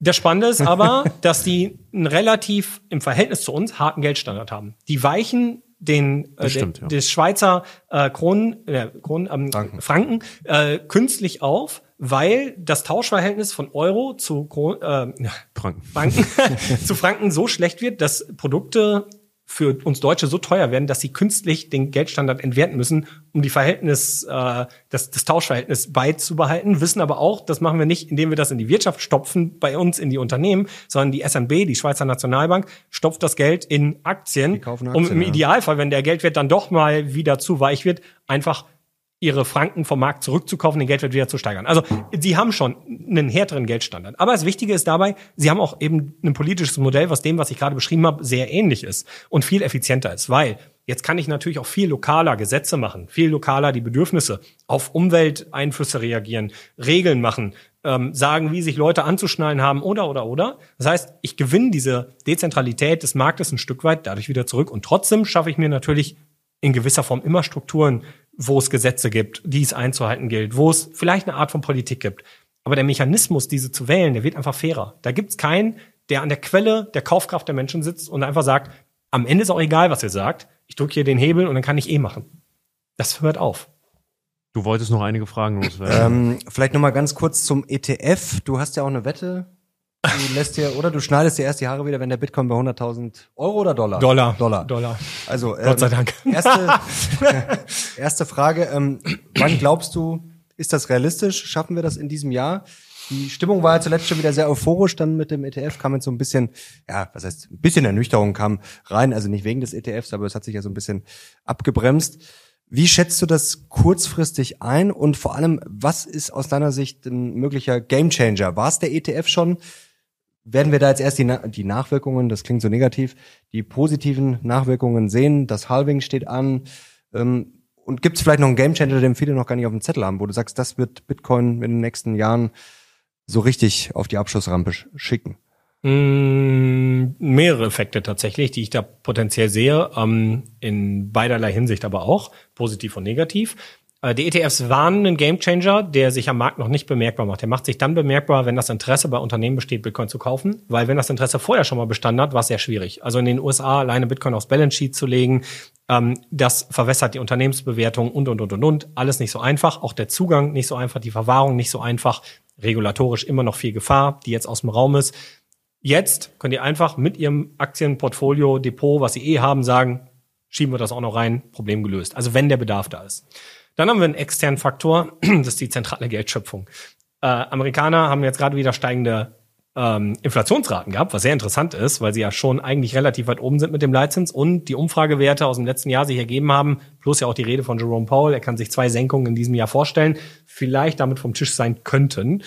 Was wiederum dazu führt, Geld ist erstmal härter, Risikokapital ist geringer und Bitcoin in der Wahrnehmung dieser Unternehmen ist noch nicht das gute Geld der Zukunft und wir machen das alle, sondern es ist ein Risikokapital in der Bewertung, in der aktuellen Bewertung. Das darf man nicht von der Hand weisen. Und ist natürlich zwangsläufig auch ähm, im Moment noch beeinflusst durch die zentrale Geldschöpfung und ähm, die Regeln, die dort herrschen. Ist das Geld hart, wird weniger investiert. Dementsprechend da kann es auch negativ sein. Plus eben externe Faktoren. Wir wissen nicht, was jetzt hier Ukraine, Russland, da kann so viel noch knallen, dass es unter Umständen auch da nochmal sehr viel Auswirkungen gibt, die einfach losgelöst von Bitcoin auch dazu führen, dass Menschen einfach kein Geld mehr haben zum Investieren. Ja, wenn gerade nichts mehr da ist, dann ist schon ein schlimmer Zustand erreicht. Da kannst du auch nicht sagen, ach ja, aber wenn ich jetzt anfange, 1,50 Euro im Monat Bitcoin zu sparen, dann geht's mir bald gut. Das wird nicht passieren. Ganz kurzer äh, Einschub, was mich letztes Jahr beeindruckt hat, äh, als wir zum letzten Mal gesprochen haben, da habe ich das ja noch kritisiert, dass Bitcoin sich nicht so wirklich behauptet hat, Inflation steigt und so weiter und so fort. Letztes Jahr haben wir aber gesehen, Bankenkrise und Co., da hat Bitcoin schon auch so ein bisschen als Krisenwährung funktioniert. Das war schon auch so ein bisschen eine Ich, ich glaube, die leichte Wahrnehmung Veränderung, verändert oder? sich. Ich glaube, die Wahrnehmung verändert sich, dass man schon versteht, dass Fiat-Geld Probleme hat und dass Bitcoin ein Stück weit jetzt auch schon, auch wenn es vielleicht noch Risiken und Krisen gibt, ähm, aber vielleicht zu einem Teil eine Absicherung dagegen sein kann. Beim Jahr davor und Corona war es ja eher nicht so. äh, Genau. Und da würde ich zum Beispiel aber auch sagen, in dem Moment, wo alle bei Corona merken, oh, Lockdowns und ich verdiene kein Geld mehr, ist auch der erste Gedanke wieder, wie ernähre ich meine Kinder? Da gehe ich jetzt nicht in Bitcoin.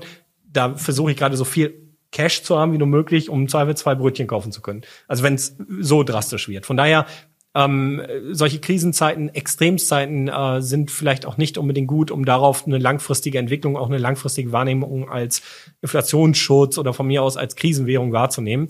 Aber ja, das Bankenthema war interessant. Man hat gesehen, Bitcoin hat profitiert. Und das nächste Ereignis ist das Halving, was eben dieses Bewusstsein am Ende schafft. Viele sagen auch, der Halving-Effekt würde über die Jahre jetzt immer weiter abnehmen. Also Halving bedeutet am Anfang, erster Bitcoin-Block gab es 50 neue Bitcoin. Danach, nach vier Jahren, wurde das halbiert auf 25 und so weiter. Das heißt, auch in den ersten vier Jahren sind die Hälfte aller möglichen Bitcoin ausgeschüttet worden. Ist vielleicht auch ein fairer Prozess. Die, die ganz früh dabei sind, tragen das größte Risiko, kriegen die meisten Bitcoin. Das sorgt auch dafür, dass viele Bitcoin verloren sind oder dass manche Menschen 10.000 Bitcoin für eine Pizza bezahlt haben. Das ist vorgekommen.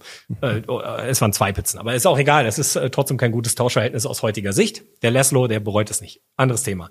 Wenn wir jetzt natürlich das Ganze so weiterspinnen, dann kommen wir halt an einen Punkt, wo man feststellt, naja, ähm, habe schon wieder den Faden verloren, Entschuldigung, jetzt gerade bin ich raus. ähm, dass Bitcoin als Krisenwährung besser funktioniert und das Halving, also Das Halving. Gamechanger So, sind, sorry, da bin ich wieder. Das Halving, ich wollte die Halbierung erklären. und wann wir bei 100.000 sind. Waren wir bei 100.000. Die Halbierung sorgt jetzt dafür, dass natürlich ähm, die Wahrnehmung sich verändert und dass trotz, dass wir schon den größten Anteil an Bitcoin im Umlauf haben, 19,7 Millionen gerade, in etwa von 21 Millionen, das Halving trotzdem einen riesen ökonomischen Effekt hat. Die Leute sagen zwar, ja, aber jetzt halbieren wir ja nur noch von 6,25 auf 3,125, während schon 19,7 Millionen im Umlauf sind. Das Halving dürfte eigentlich gar keinen ökonomischen Effekt mehr haben. Das ist ja so verschwindend geringe Emissionen plötzlich. Aber, und das ist das Wichtige, dadurch, dass Bitcoin ein hartes Geld ist, wird es auch gehortet von den Leuten. Im Umlauf sind gerade nur drei Millionen Bitcoin. Das heißt, das Verhältnis von im Umlauf befindlichen Bitcoin zu denen, die wir jetzt halbieren, ist sogar noch viel größer als beim ersten Halving-Effekt. Und dementsprechend würde ich sogar sagen, die nächsten Jahre hat das Halving nach wie vor einen großen ökonomischen Effekt plus einen großen psychologischen Effekt, weil natürlich auch jedem klar wird, okay, es wird immer knapper. Das heißt, ähm, dieses Bewusstsein, die Medien, Aufmerksamkeit, die darüber berichten, unter Umständen dann irgendwann wieder hin die Kehrtwende zu einer lockeren Geldpolitik wären so die Idealereignisse. Wenn die alle eintreten, kann jetzt durch die Wall Street, durch die ETFs richtig viel Geld zu Bitcoin kommen. Dann sehen wir vielleicht dieses Jahr noch 100.000. Ich bin aber ehrlich skeptisch, ob das wirklich passiert, weil ich einfach glaube, wenn ein Ereignis zu sehr erwartet wird, dann passiert's nicht. Das ist das Erste. Und zum anderen, das Halving hat historisch gezeigt, dass der Markt erst so richtig ein halbes Jahr später darauf reagiert. Das All-Time-High wird meistens so ein halbes Jahr nach Halving erreu- erreicht, das alte. Das wären dann in diesem Fall so um die 70.000 Dollar. Und der neue absolute Peak dann meistens immer ungefähr ein Jahr nach dem letzten Halving. Historische Ereignisse, kein Garant für die Zukunft. Das versteht sich alles von selbst. Aber wenn man mal dieser Logik folgen würde, und es würde auch so ein bisschen zu der Geldpolitik gerade passen und zu diesen ganzen anderen Ereignissen. Das könnte schon unter Umständen wieder so passieren. Aber ich habe auch nur eine ganz schlechte Glaskugel. Ich finde, deine langen Haare stehen dir. Also, Dankeschön. Stehen die wirklich, ja? Das kann noch ein bisschen dauern. Ähm, ich finde ich merke das immer wieder, ich denke halt immer noch in Fiat, ne? Also das ist, ich bin auf Weil dem du schwach bist. Ja, äh, nein, auf, dem, auf dem Weg hierher habe ich mir die ganz dumme Frage gestellt, ja Sinan, du kannst dir Bitcoin kaufen, aber kannst du dir Geld kaufen? Und ich saß da so, habe gesagt, ja, daran merkst du, ich bin wirklich noch in dieser Fiat-Welt. Einige würden sagen gefangen, ich, aber ich habe es halt nie anders gelernt irgendwie. Und ich komme da auch immer, ich muss es wirklich sagen, du erklärst das toll. Also von allen Bitcoin-Experten, wo ich mir Videos angesehen habe, gelesen habe, du machst das wirklich im deutschsprachigen Raum Grandios. Danke sehr. So, aber für, selbst für jemanden wie mich, so als Halbleihe, der sich aber mit Finanzen echt jetzt schon seit Jahren beschäftigt, ist das immer noch schwer zu umreißen. Und ich frage mich immer Thema Akzeptanz, weil Vertrauensverlust in Fiat-Währungen ist ja das eine, aber Akzeptanz in das Neue ist das andere. Und diesen Transfer zu schaffen, Bitcoin der breiten Masse wirklich zu erklären, das da ist, glaube ich, noch ein Riesenweg. Äh, Der einfachste Mechanismus ist die Eingangsfrage. Sind die Leute nur wegen Gier da? Ja, von mir aus. Wenn deine Erkenntnis aber ist, hätte ich damals mal Bitcoin gekauft, dann. Und dann schaust du 2021 drauf und sagst, ach, hätte ich damals mal Bitcoin gekauft, dann. Dann schaust du 2024 drauf und sagst, ach, hätte ich damals mal 2021 Bitcoin gekauft, dann. Es gibt so eine Seite, äh, ihr müsst gleich wieder ein Piep einbauen, äh, bitcoinorshit.com. Diese Seite macht einfach nur irgendwelche Produkte, es zeigt irgendwelche Produkte an, was sie gekostet haben in Dollar, wie viel Bitcoin du zu diesem Zeitpunkt geko- gekauft hättest oder hättest kaufen können, hättest du statt dem Produkt Bitcoin gekauft und wie viel die Bitcoin heute wert wären. das ist einfach erstaunlich zu sehen, ja, es ist eigentlich egal, was du dir kaufst. Es ist alles scheiße außer Bitcoin. was die Seite zeigt. Ja, ja, ja. Was die Seite zeigt.